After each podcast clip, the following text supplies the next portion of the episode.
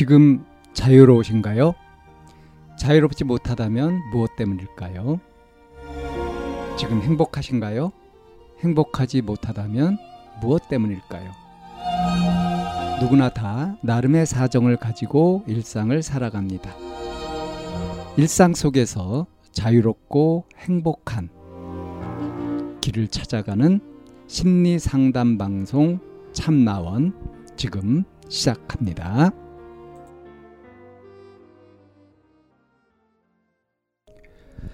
2022년 11월 8일 심리상담 방송 참나원입니다.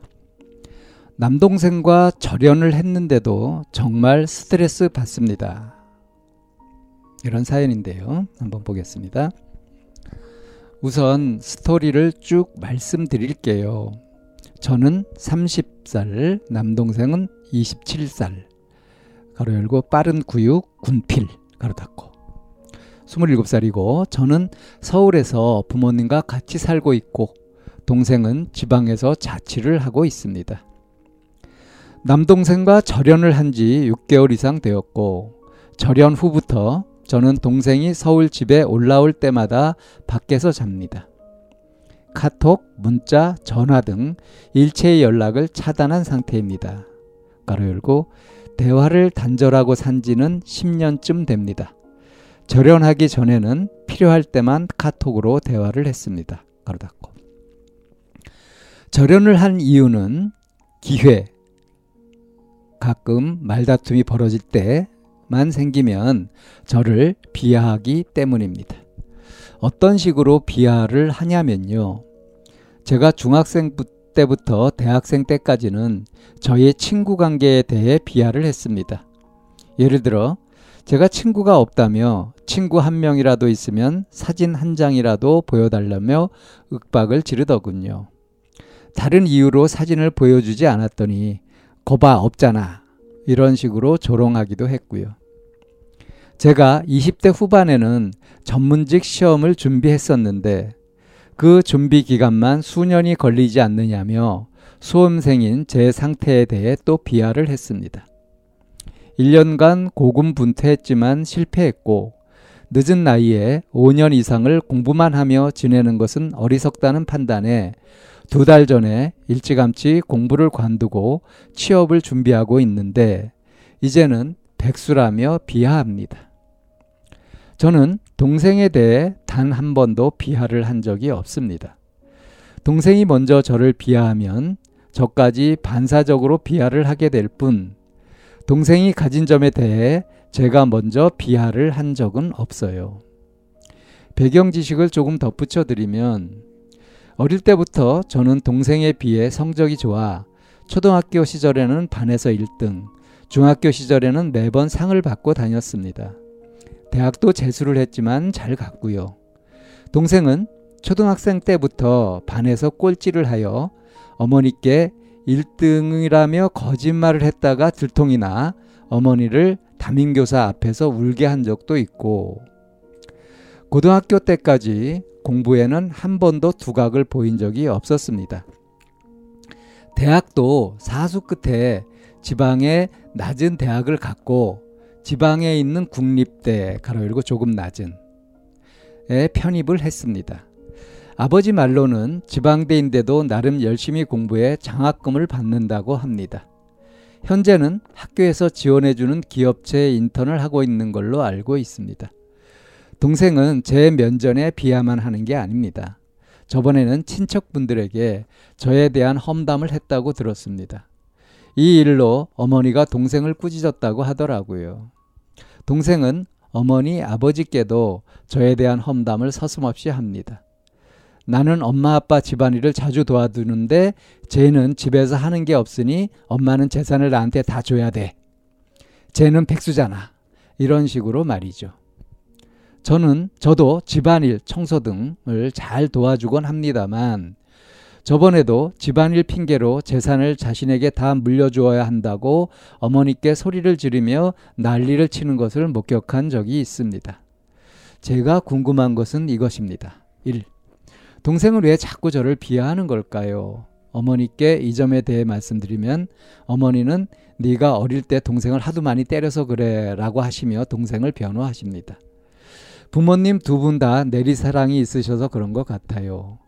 동생이 중학교 입학하기 전까지 제가 동생을 자주, 자주 때린 것은 사실이지만 그렇다고 아주 어릴 때 그랬던 일을 현재까지 가지고 와 앙심을 품고 나이 서른 먹을 때까지 지속적으로 비하를 하는 것은 조금 말이 안 되지 않나 싶긴 합니다. 2. 저는 동생의 위와 같은 언행들로 인해 스트레스를 상당히 많이 받았고 결국 절연을 하게 되었습니다. 그런데 가끔 동생이 어머니께 저에 대한 험담을 하면 그 내용이 제 귀에 들어올 때가 있습니다. 통화 소리를 제가 우연히 듣거나 저와 동생 둘 다 어머니와 친하다 보니 어머니와 대화를 주고받다가 어머니가 통화 내용을 무심코 전달하게 된 경우예요. 그럴 때마다 스트레스를 받습니다. 어떻게 해야 될까요? 3. 동생이 서울 집에 올라올 때마다 저는 밖에서 잡니다. 그래서 집에서는 동생과 마주칠 일이 없어요. 그런데 가끔 친척 결혼식 등 가족 행사가 있을 때는 마주치는 걸 피할 수가 없습니다. 마주치기만 해도 스트레스를 받는데 어떻게 해야 될까요? 위 질문들을 혼자 생각해서 해결할 수 있는 문제들이라고 하실 수도 있을 것 같습니다. 맞아요. 부담 없이 그냥 친한 동생이라고 생각하고 조언을 해주시면 정말 감사할 것 같습니다. 네, 이런 사연입니다. 어, 30세 여성이고 3살 어린 음, 군대도 갔다 온 남동생 사이인데 말을 안 하고 산 지는 10년 되었고 6개월 전에는 아예 이제 절연도 해버렸다. 그 전에는 이제 필요할 때만 카톡으로 대화를 한 정도였었고 6개월 전에 이제 결정적으로 절연을 하게 된 건 이유는 뭐냐면 말 기회만 있으면 말다툼이 벌어질 때만 되면 자꾸 비하한다. 항상 이제 약점을 가지고서 얘기하는 것도 있고 약점이 아닌 부분에 대해서도 계속 이제 부정적으로 이렇게 걸고 넘어지면서 조롱까지 하기도 하고 하는 거죠.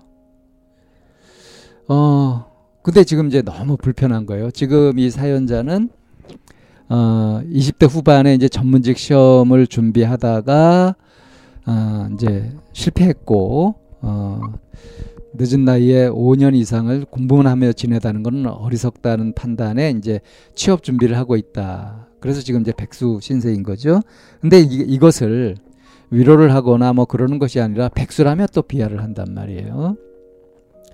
근데 나는 동생에 대해서 한 번도 먼저 비하를 한 적이 없고 동생이 심하게 올 때 받아친 적은 몇 번 있다. 근데 계속 이런 식으로 한다 하는 거예요. 어, 뭐 다른 배경을 얘기해 보자면 이제 사연자는 공부를 꽤 잘했었고 동생은 반면에 이제 되게 못했었죠. 그리고 사수해 가지고 이제 지방대를 갔고 지금 음, 기업체 인턴을 음, 열심히 하고 있다. 근데 이제 집에서만 이러는 것이 아니라 친척들한테도 이게 모함을 하고 험담을 하고 막 그런단 말이에요. 그리고 더 기가 막힌 건 뭐냐면 자기는 어? 아빠 엄마를 많이 도와주는데 누나 보고 이제 쟤라 그러죠. 쟤는 전혀 그런 게 없으니까 재산을 나한테 다 물려줘야 된다 하고 심지어는 이제 큰 소리로 얘기하기도 하고 이러는 거죠. 이런 걸 보면 이 동생이 좀 음, 정신적으로 건강하지 못한 것 같긴 해요. 그러면서 이제 이 사연자가 세 가지 물어본 것이 있어요. 첫 번째는 동생이 왜 자꾸 이러는 거냐? 왜 자꾸 비하를 하는 거냐? 어머니께서는 뭐 네가 어릴 때 동생 하는 많이 하도 많이 때려 가지고 동생에게 한이 맺혀서 너한테 이제 예? 보복하는 거다. 이렇게 얘기를 하는데 동생이 중학교 입학하기 전까지 동생을 자주 때렸다고 했잖아요. 그러면 동생이 입학하기 전까지 중학교 입학하기 전까지 초등학교 때까지 때렸다는 거예요. 어? 누나가 그런데 그런 일을 현재까지 가지고 와서 앙심을 품고 지금 나이 서른 되었는데 동생은 스물일곱 살이고요. 그런데 지속적으로 비하를 한다. 10년 넘게 그렇게 하는 것은 조금 말이 안 되지 않냐. 이런 이제 생각을 갖고 있는 거죠. 이 사연자는. 근데 어 그렇지 않습니다. 이거는 벌써 그 중학교 입학 전까지 때렸다고 한다면 굉장히 오래 때린 거고요. 아주 어릴 때의 일이라고 볼 수가 없는 거예요.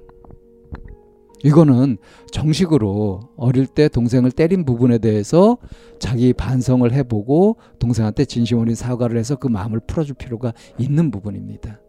동생이 며칠만 해요. 이런 거로 본다면. 어, 그 다음에 이제 동생의 이런 언행들로 인해서 스트레스 상당히 많이 받았고 절연을 하게 되었는데 지금도 어쩌다가 이제 동생이 험담을 하거나 비하를 하거나 하는 것을 이게 이게 들리게 되면은 엄청나게 스트레스를 받는다. 이걸 어떻게 해야 될까? 예. 이거는 동생 때문에 스트레스를 받는다기보다는 사연자 자신이 지금 이제 그 시험 준비를 하던 것도 포기를 하고 취업 준비를 하고 있다고 했잖아요. 이것에 대해서 스스로 받는 스트레스를 생각해 보실 필요가 있어요. 근데 이제 그거를 이제 나한테 앙심을 품고 있는 동생은 서슴없이 건드리는 거죠. 어? 상처를 자꾸 이렇게 건드려가지고 더 아프게 하는 거 아니겠어요? 그러니까 이거는 동생한테 이렇게 넘길 것이 아니라 내 스스로 내 자신에 대해서 갖고 있는 음? 그런 열등감이나 자격지심이나 뭐 이런 고민들 이런 것들을 처리해야 될 부분인 거예요. 이것까지 동생과 연관시킬 필요는 굳이 없는 거라고 할 수 있겠습니다.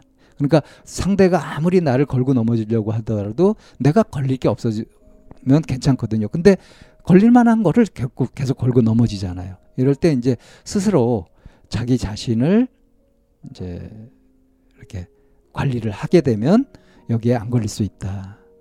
그 다음에 이제 어, 가족 행사 있을 때 마주치는 걸 피할 수 없는데 이제 내 마음이 불편하잖아요. 자, 이걸 보면 지금 문제는 동생한테도 분명히 문제가 있어 보이지만 일단 사연자 자신은요. 이거 자기 일이잖아요.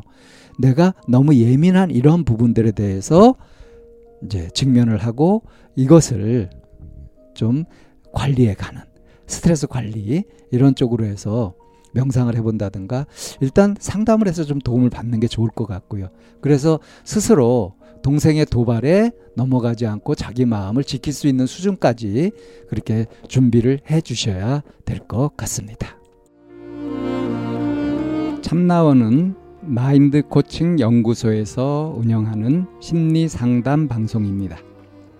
상담을 원하시는 분은 02-763-3478로 전화를 주시거나 chamna-one